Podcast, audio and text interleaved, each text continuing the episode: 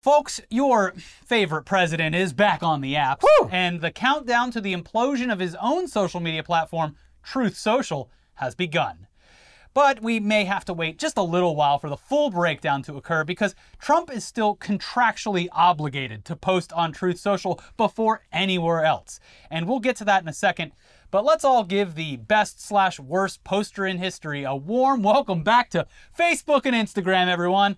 And of course, a belated how do you do to his recently reactivated Twitter account, which he has simply refused to utilize, much to the presumed dismay of Twitter's very online CEO, Mr. Tweets himself. He's under contract, but of course Elon doesn't understand what those are. Well, he no- doesn't know what a contract is. He's under contract to post exclusively to Truth, but he can post, much like with the Elon jet, Trump can post his truths on Twitter after a grace period. Nah, it's just not the same. Ex- well, that's that's true for sure. I respect his commitment to his craft, Mm-hmm. posting, and knowing that uh, delivering his fans a subpar recycled product would, uh, you know, would be just not up to his level of his standards. And also, uh, the facts could be refuted with the amount of time that lapses in between his truth posts and his Twitter posts. Right. And also, Twitter has that pesky bird watch. Yeah. Anyway, we should also point out that just because Facebook and Instagram's ban on Donald Trump has been lifted, it doesn't mean he's actually going to utilize those platforms in any meaningful way. Yeah. It just means he's unbanned and he's free to post if he wants to, if he's allowed to. Though, after what we assume was an important learning lesson in escalation and incitement, the platform's parent company, Meta, has added new uh, guardrails to the platforms that they hope will deter repeat offenses, which sounds a whole lot like you know they're they're taking away my freedoms. But it, it's also essentially toothless considering most boomers have about four or five alt accounts that they can fire up when one gets suspended. Yeah. because if they stop being mad for 30 minutes they will die. Their blood pressure will drop below uh, safe levels.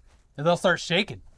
the rage is the only thing keeping them alive. They need to be able to browse facebook 18 hours a day and find something new to be mad at constantly I or do- or it's death I do wonder if there's like a data point somewhere that where Meta can be like, actually banning people saw a giant surge in new users to the platform, and with no other context, we're just gonna go off of that. Uh, but it's actually just because people getting banned just created multiple burner accounts. Yeah. But look, this is a lose lose for Meta. A ton of people are going to be pissed about this, and the rest are going to be even more upset that Trump's previous actions laid the groundwork for uh, potentially new and more restrictive policies. Uh, and that policy appears to mainly be focused on public figures and politicians. But much like their uh, uh, incessance that I'm just a, a future millionaire, so I have to look out for the other millionaires out there. Uh, a lot of the people there are obviously future politicians and public figures, so this actually does affect them. But uh, when Meta loses, we all win, so fuck them. Here's the up- update from Meta regarding this decision, and then we'll get into how funny this is for anyone stupid enough to have invested in Truth Social when it launched. Uh, here's some snippets of the full statement, which is way too long, and you can read in the description below. But this is from uh, Meta's President of Global Affairs. Not my president. Two years ago, we took action in what were extreme and highly unusual circumstances. We indefinitely suspended then U.S. President Donald Trump's Facebook and Instagram accounts following his praise for people engaged in violence at the Capitol on January 6, 2021. Uh, They consulted an oversight board who agreed with the suspension, but uh, said that leaving it open ended was a mistake.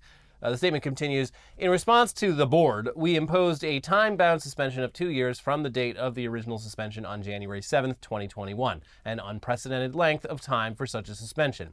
We also clarified the circumstances in which accounts of public figures could be restricted during times of civil unrest and ongoing violence, and introduced a new crisis policy protocol to guide our assessment of on and off platform risks of imminent harm so we can respond with specific policy and product actions. Uh, then goes into whether or not Trump still poses a direct and immediate risk to public safety, and they decided that no, everyone cares about sexy M&Ms now. No one's paying attention to Trump. Turn the account back on.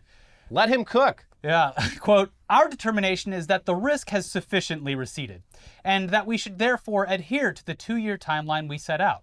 As such, we will be reinstating Mr. Trump's Facebook and Instagram accounts in the coming weeks. However, we are doing so with new guardrails in place to deter repeat offenses. Like any other Facebook or Instagram user, Mr. Trump is subject to our community standards. In light of his violations, he now also faces heightened penalties for repeat offenses, penalties which will apply to other public figures whose accounts are reinstated from suspensions related to civil unrest under our updated protocol. In the event that Mr. Trump posts further violating content, the content will be removed and he will be suspended for between one month and two years, depending on the severity of the violation.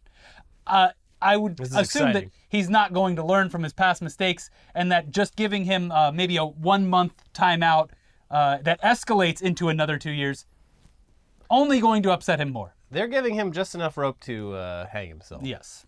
Anyway, I don't know about you, but we are already exhausted thinking of Trump posting and then people screaming about how he's being silenced or something, despite him literally doing what everyone said he should do in order to avoid moderation, which is start his own social media platform. He's already done. he done did that. the Yeah. thing. So, how is Truth Social doing? Um, well, based on Trump's lack of engagement on Twitter, where he has been unbanned for weeks, Yeah. months, I'd say, so far it appears to be doing okay, meaning at least Trump is still using it. Yeah. Truth. But with the social media landscape opening back up to him, will he be tempted to post where more people can see it? Hmm. You know, these people that get off on their haters engaging with their content, Yeah. not just their fans. They were like, start a. s- Everyone was like, okay, cool. Now we have a place where uh, completely unfiltered free speech platform, uh, which turns out not very free speech friendly at all, but also just an echo chamber for people who already like Trump. So there's no uh, fighting or trolling or anything, which is what really gets them off. If you fire off a hot take in the middle of the woods and no libs around, Yeah. did it really happen? we don't know.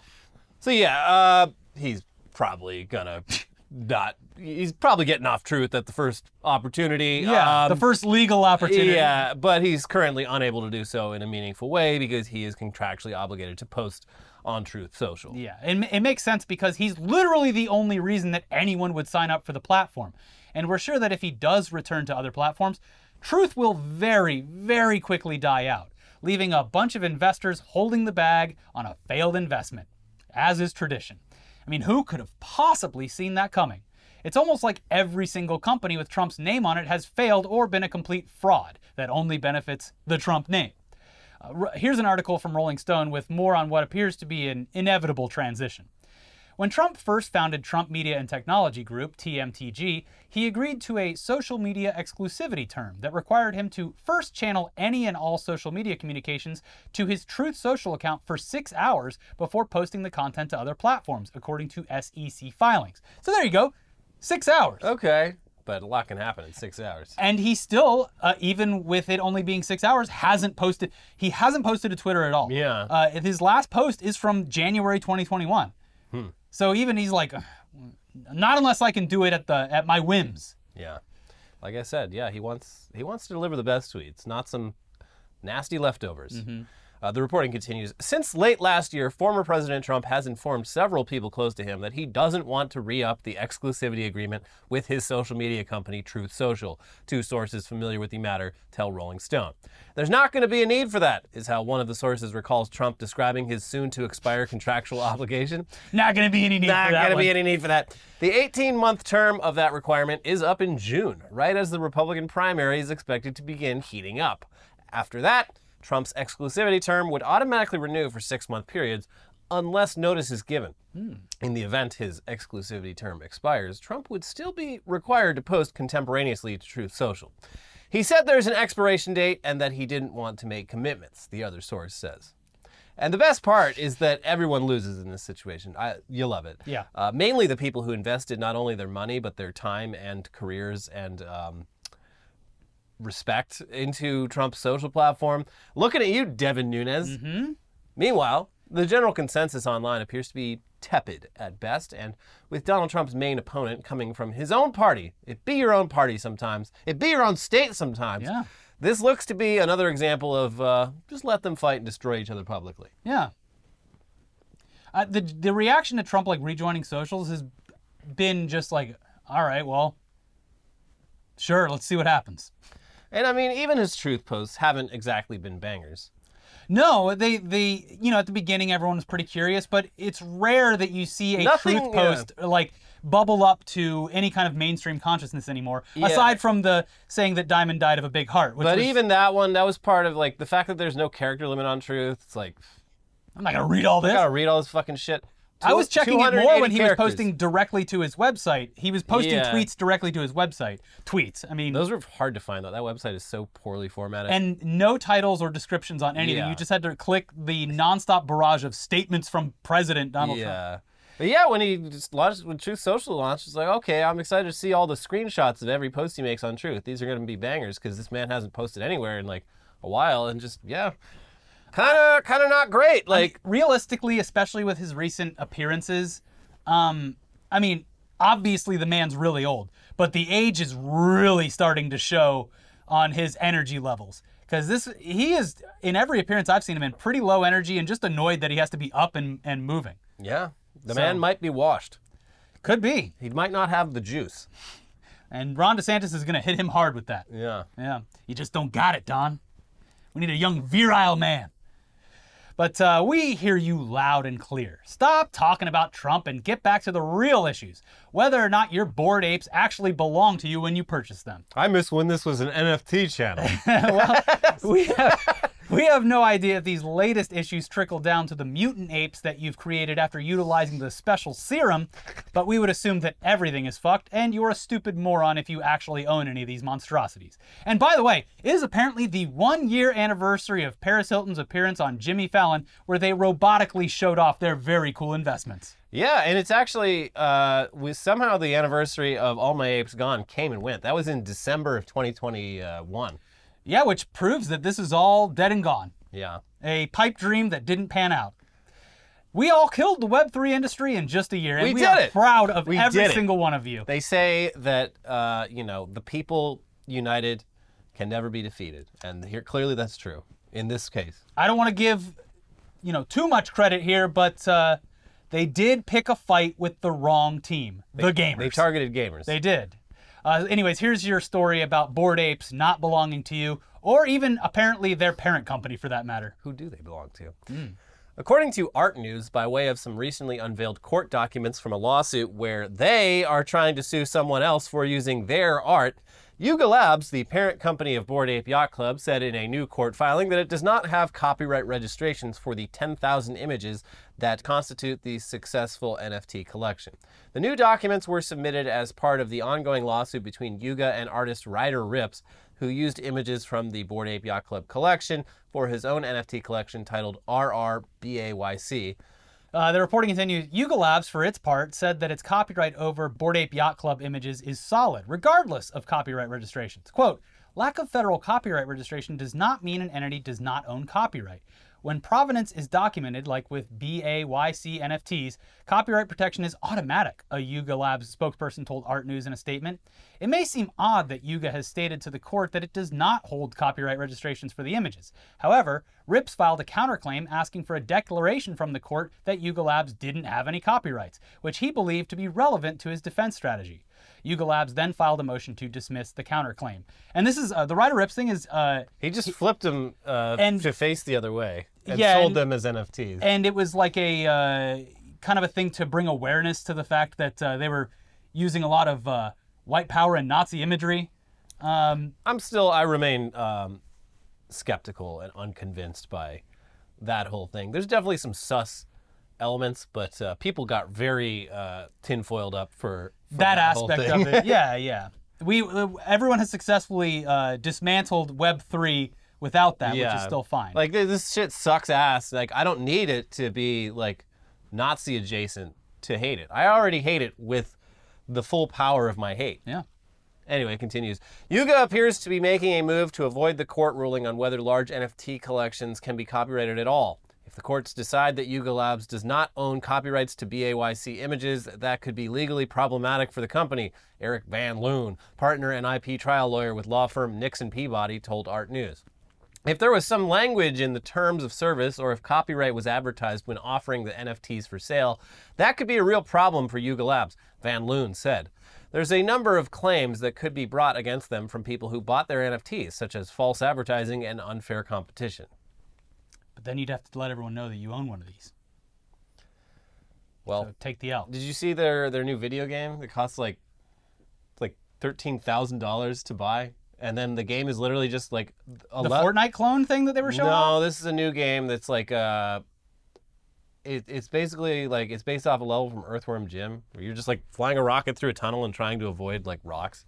It's a, my most Uh, the most interesting thing about it to me was that the trailer for the game featured about like five seconds of gameplay, and the rest was just explaining like character progression and like microtransactions and how that all works. Like, it's just it's it's just a, a new form of like gambling with just a little bit of gamification to justify. Yeah, but I mean, they're just hoping that a, a handful of people actually pay the price for this. So Yeah, of they course can they recoup will. their costs. Those I mean, we whales. kind of we kind of peaked with all of this in like 2008 when or so whenever whenever the first iPhone was released and they had that app that was literally nothing more than a status symbol. the I'm Rich app. yeah, Yeah, like this is just that rehashed over and over again. yeah. Anyways, while this is just another nail in the coffin for one aspect of the very heavily marketed Web3 universe, Microsoft might have just shoved the entire thing into the grave, as they've just announced enough of that metaverse garbage. AI is the hot new thing to annoy everyone with. Microsoft is shutting down its metaverse, which is it's a shame because this metaverse in particular has already been shut down once before. And it was one of the early ones before people were using the term metaverse, like Yeah. way before. Yeah, it was just a VR chat room, Yeah. like VR chat, but Yeah. uh, different. Uh, anyways, this move is further proof that the metaverse that major companies want is not the metaverse that's actually potentially appealing to users.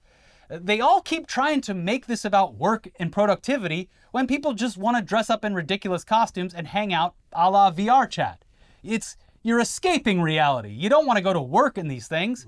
Now, the problem is there's no financial incentive for making something fun that requires constant maintenance and moderation. So they're just giving up and pivoting towards an already doomed model work from the metaverse. Here's PC Gamer with more. You may be feeling a sense of deja vu at news that social virtual reality platform AltSpace VR is being closed down. This almost happened once before after its developers announced in 2017 they didn't have enough funding to keep the servers on. Shortly after, they were saved by Microsoft, which acquired AltSpace VR in what seemed like a response to Facebook's pivot to VR. That renewed lifespan is about to end with the announcement that AltSpace VR will be sunset on March 10th. As we look to the future, the post from Team AltSpace VR says, we see the opportunity for VR expanding beyond consumer into business and now have an even greater goal a more open, accessible, and secure version of immersive experiences in the metaverse. To achieve that, we have made the difficult decision to sunset the AltSpace VR platform on March 10th, 2023, and shift our focus to support immersive experiences powered by Microsoft Mesh. So their reporting continues explaining the mesh platform and showing a clear example of why fun can't exist if there's no way to monetize it. Microsoft Mesh is a mixed reality communication platform that's based on holograms, using 3D captures to let people work together as if they were in the same space. It's not the social experience AltSpace VR offered, however, which hosted club nights with live DJs, book launches, fashion shows, church meetings, language exchanges, stand up comedy nights, and a lot of impromptu parties and gatherings. Microsoft Mesh is an explicitly business oriented application of VR, one for work rather than hanging out. Remember all those things that made this unique? I want to see church in the metaverse. I want to see the It's most. probably just as boring as church in No, real life. I- well, I want to see some like real evangelical uh, Pentecostal shit. yeah, that'd I, be cool. I want to see some speaking in tongues in the metaverse. yeah. I want to see people having their illnesses healed by mega preachers And who then- use like their chi. To Well, to then they'll them. have to stop and uh, complain that the uh, gigantic Ugandan knuckles that's 70 feet tall is uh, blocking the view of everyone in the back pews. Yeah. They just spit on me and called me the false queen. Anyway, let's pivot now out of virtual worlds and back to our own very real, very dumb world. Mm-hmm. Because a local restaurant over in Connecticut is getting a lot of attention for the dumbest possible reason, and we're just going to let you guess what that reason is. Yeah, so this is a breakfast spot called Woke. And no, the owners actually had no idea that the term had become so politically charged. You know, they just said, wait, you wake up, you eat breakfast. Woke sounds This is good. what happens when you never go online. also, I can put a, an egg yolk as the O. Yeah, this is literally, this is actually like wholesome because they're just like, yeah, I don't know, I don't read the news much. Yeah. Uh, So, yeah, surprisingly, not everyone is engaged in an online culture war. Instead, some people simply want to provide their community with a nice meal at a decent price. Although, with, with Joe Brandon's egg prices, this place might already be facing headwinds. yeah, those golden eggs are getting more and more expensive. They really are. And uh, it's it's uh, once again, it's when you look into it and it's like, oh, this is just another industry, just um, seeing how much they can get away with by claiming like we're all tightening our belts around here. Great like, time to wait, you're still making record profits. What are you talking about? I know there's problems with this industry as well, but it's a good time to continue or start a pivot to plant-based options. Do they have good plant-based eggs? Yeah, sort of. Nah. Anyway, here's the story from local outlet Connecticut Insider. When owner Carmen Quiroga opened Woke Breakfast and Coffee on Main, it is funny to say with uh, with the uh, everything we've talked about behind it. Uh. Woke Breakfast and Coffee on Main Street recently. She meant to convey "Wake up and have a coffee," she said. The immigrant to the U.S. from Mexico said she had no idea about conservatives' use of the word as a slam on liberal overreach. "Quote: I'm a Mexican," Quiroga said. "I don't know anything about what woke means to some people." Residents, however, say divisions over the name have been heated. Just a word of warning any more ridiculous comments about the name of the new breakfast place in town will be deleted, the administrator for the Coventry, Connecticut Citizens Open Forum on Facebook wrote Thursday. If you are that close minded that you can't grasp that the name is referring to the fact that it is a breakfast establishment and nothing more, then just keep that to yourself and move on, Administrator Tanya Landry Oland wrote. Quote, it's disgusting to read that residents are going to refuse to support a business that is trying to grow in our awesome little town because you don't like what they've named it, without even knowing anything about how they chose that name. Just stop. I love that there's a Facebook group that is just it does for like 24/7 what uh, you know local town council meetings do once a week or once Yeah. a month. You can keep that energy going all day long. Yeah, gotta keep I got engaged. some things to get off my chest, and the, this town is going to hear about it. Yeah, they should just like, I mean, literally create an echo chamber for the people to go yell into. Yeah. Yeah. Uh, Paul Carter of Coventry, who was seated alone at a small table, also dismissed the critics, saying the name is clearly meant to convey breakfast. The restaurant's logo, Carter noted, uses a sunny side up egg for the O. It's a very purple town, Republican town council member John French said of the local political divide.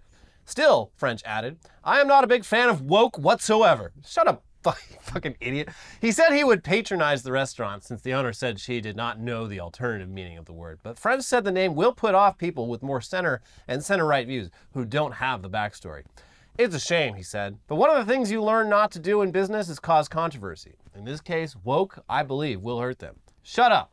Motherfucker, your name is French. Your name is French. Yeah, Yeah. why don't you go surrender again, you fucking surrender monkey? But the implication is here this, this this guy might actually have experience with ignorant Republicans making fun of a name for no legitimate reason. Oh, that's I'm right. sure. The early 2000s were probably real rough for this guy. Yeah. So he's he's coming from experience, being like, look, these idiots aren't gonna change. Yeah. No, French like the mustard, not like the country. Oh, mustard. Oh, la di da. Ooh, Grey Oh, Poupon on your arugula salad. oh, do you wear mustard uh mustard tone clothes as well? Ridiculous. anyway, moving on now. Mm-hmm. Um, we have two updates to previous ongoing stories for you. First up, Ticketmaster. Yep.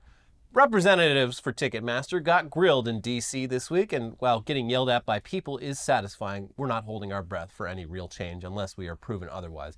Though the session did provide a great example of an artist's personal experience with the ticketing and venue behemoth, and we think it's worth watching for anyone who still doesn't understand why this monopoly is so egregious.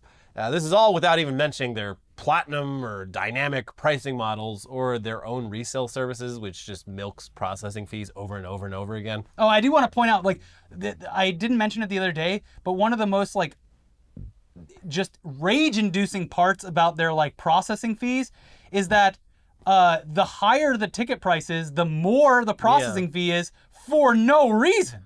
Yeah. Why isn't the processing fee the same for a $50 ticket as it is for a $500 ticket? Um, because do you know how much? Do you know how hard the data processing for a hundred dollar ticket is compared to like a Oh. five dollar? Oh God! They, I, I guarantee you they would PR spin that as, uh, oh, well, you're just, that's just rich people offsetting the cost for the cheaper processing fees that we do for the cheaper Yeah, tickets, no, you know? it's it's unjustifiable. It's terrible. anyway. Here's the clip of Clyde Lawrence of the band Lawrence testifying at the recent hearing. Most of the issues we face stem from the fact that Live Nation Ticketmaster often acts as three things at the same time the promoter, the venue, and the ticketing company. Let's imagine we just played a sold out show at a venue Live Nation owns and operates. When an artist plays these venues, they're required to use Live Nation as the promoter. Far from simply advertising, the promoter coordinates and pays the upfront costs to put together a concert, such as renting and staffing a venue and striking a deal with the performer. Since both our pay and theirs is a share of the show's profits, we should be true partners, aligned in our incentives. Keep costs low while ensuring the best fan experience. But with Live Nation not only acting as the promoter, but also as the owner and or operator of the venue, it seriously complicates these incentives. At the end of the show, costs will have eaten into most of the money made that evening, and due to Live Nation's control across the industry, we have practically no leverage in negotiating them. If they want to take 10% of the revenues and call it a facility fee, they can and have. If they want to charge $30,000 for the house nut, they can and have. And if they want to charge us $250 for a stack of 10 clean towels, they can and have. Once these costs, some of which went to Live Nation subsidiaries, are taken into account, the remainder is split between Live Nation and the band. In a world where the promoter and the venue are not affiliated with each other, we can trust that the promoter will look to get the best deal from the venue. However, in this case, the promoter and the venue are part of the same corporate entity, so these line items are essentially Live Nation negotiating to pay itself. Does that seem fair?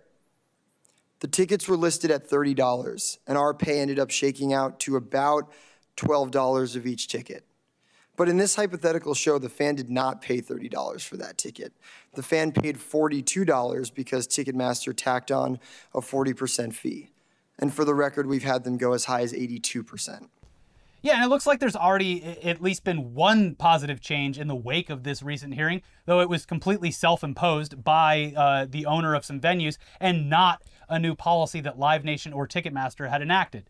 One venue owner announced that uh, they'll be removing the merch cut that bands are contractually obligated to hand over after a performance. That that like this is a thing that I didn't know about, and it's like so upsetting. Like Uh, yeah, it's uh, I worked uh, doing this for a very long time, and it's like uh, you're already playing a show, bringing all these people in, and they're like, oh well, if you want to sell merch uh, in our turf, like Yeah, on our I'm gonna- property. gonna need a taste. and uh, at least back when I when I was working in the industry, it was twenty percent.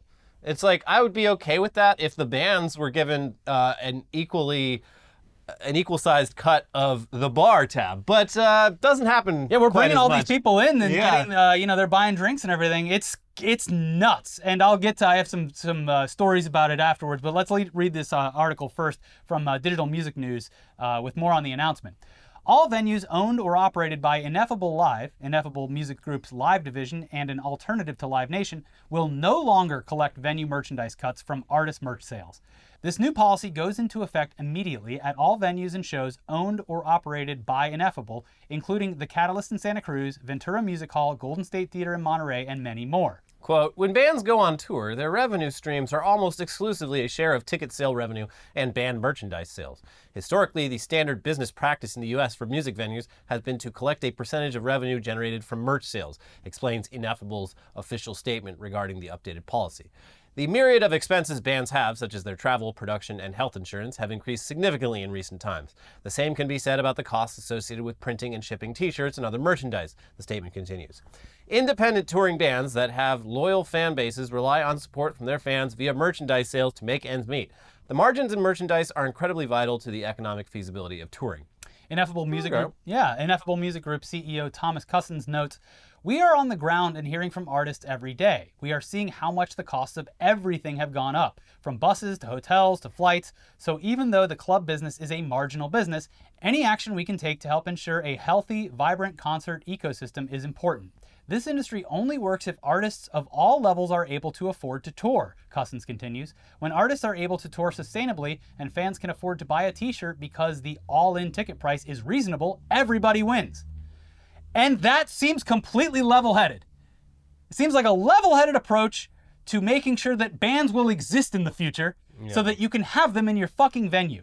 And yeah, if you weren't already aware of this, I have like legitimate years of experience with dealing with this. And there's there's two types of bands. Literally selling merch. There's two types of bands. Bands that want they're like just give whatever you want, and there's bands that are like, do not give them a cent and do whatever you can to get out of it. And there was competitions between merch people to see who could like take the most from the venue's cut. Like this is already happening. Venues will ask for like 20% with the implied knowledge that they're only going to get 20 or 10% because they're going to get ripped off by the the bands, and not even ripped off. Just like it's it, it was insane for them to come and be like, oh, you guys made uh, I don't know $500 or $1,000 on T-shirts tonight. Um, we're going to take $200 of that. It's ridiculous. And uh, like the one like to put to just to put a pin in it, if you're if an independent band is coming through, they're probably going to rip you off, and it's going to be justified. The only way that this How do they even do that? Just like lying about how much they made? yeah lying about how many T-shirts Yeah. you sold or anything. Um, I, it's probably different now because this is 15, 20 years ago. But uh, anyways, the only way that this even makes a shred of sense to take even the smallest cut is that uh, when you transfer from smaller venues to arenas and stadiums, then it becomes impossible for you to sell merch because there's like 10 different merch things. There's semi trucks outside that sell it. So in that case, the venue does operate the entire thing. They have dozens of people counting in, counting out, operating all the different merch stands. In that scenario, I guess, yeah, that makes sense. But when it's one person selling t shirts off of a coat rack in the basement of a venue, and then you ask for 20%, like, eh, Come you're going to get ripped off and you deserve it. Come on. Yeah. Anyway, let's round out today's show with the update you were all waiting for an update about everyone's favorite company, Movie MoviePass. Yeah. The dead don't die. Nope. They've gone nationwide again and are testing out another new unlimited movie screening model again. Woo!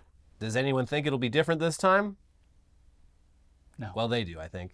Anyway, also they've been suspiciously quiet regarding their big collaborative NFT and Web3 project that uh, was not only supposed to launch around the same time as the beta, but was also like going to be the cornerstone of this entire relaunch. Yeah, they're like, Weird, haven't haven't really brought that up since then. it is strange, huh? Back then, you could just say Web3 in a product pitch, and Well, Movie Pass is back, baby. the VCs would get their checkbooks out and be like, "That's right, that's the future," but not so much anymore. Anyways, here's more from CNET's reporting, hopefully human reporting. yeah, we, we don't know if this Uh, is written may by or AI may or not have been written by an AI. The new Movie Pass is expanding its beta nationwide, and it's considering bringing back the Hallmark all-you-can-watch plan that made it famous. Just this time at a higher price than ten dollars. The nationwide beta is currently available to anyone who signed up for the service's waitlist last summer. Damn it, I should have signed up.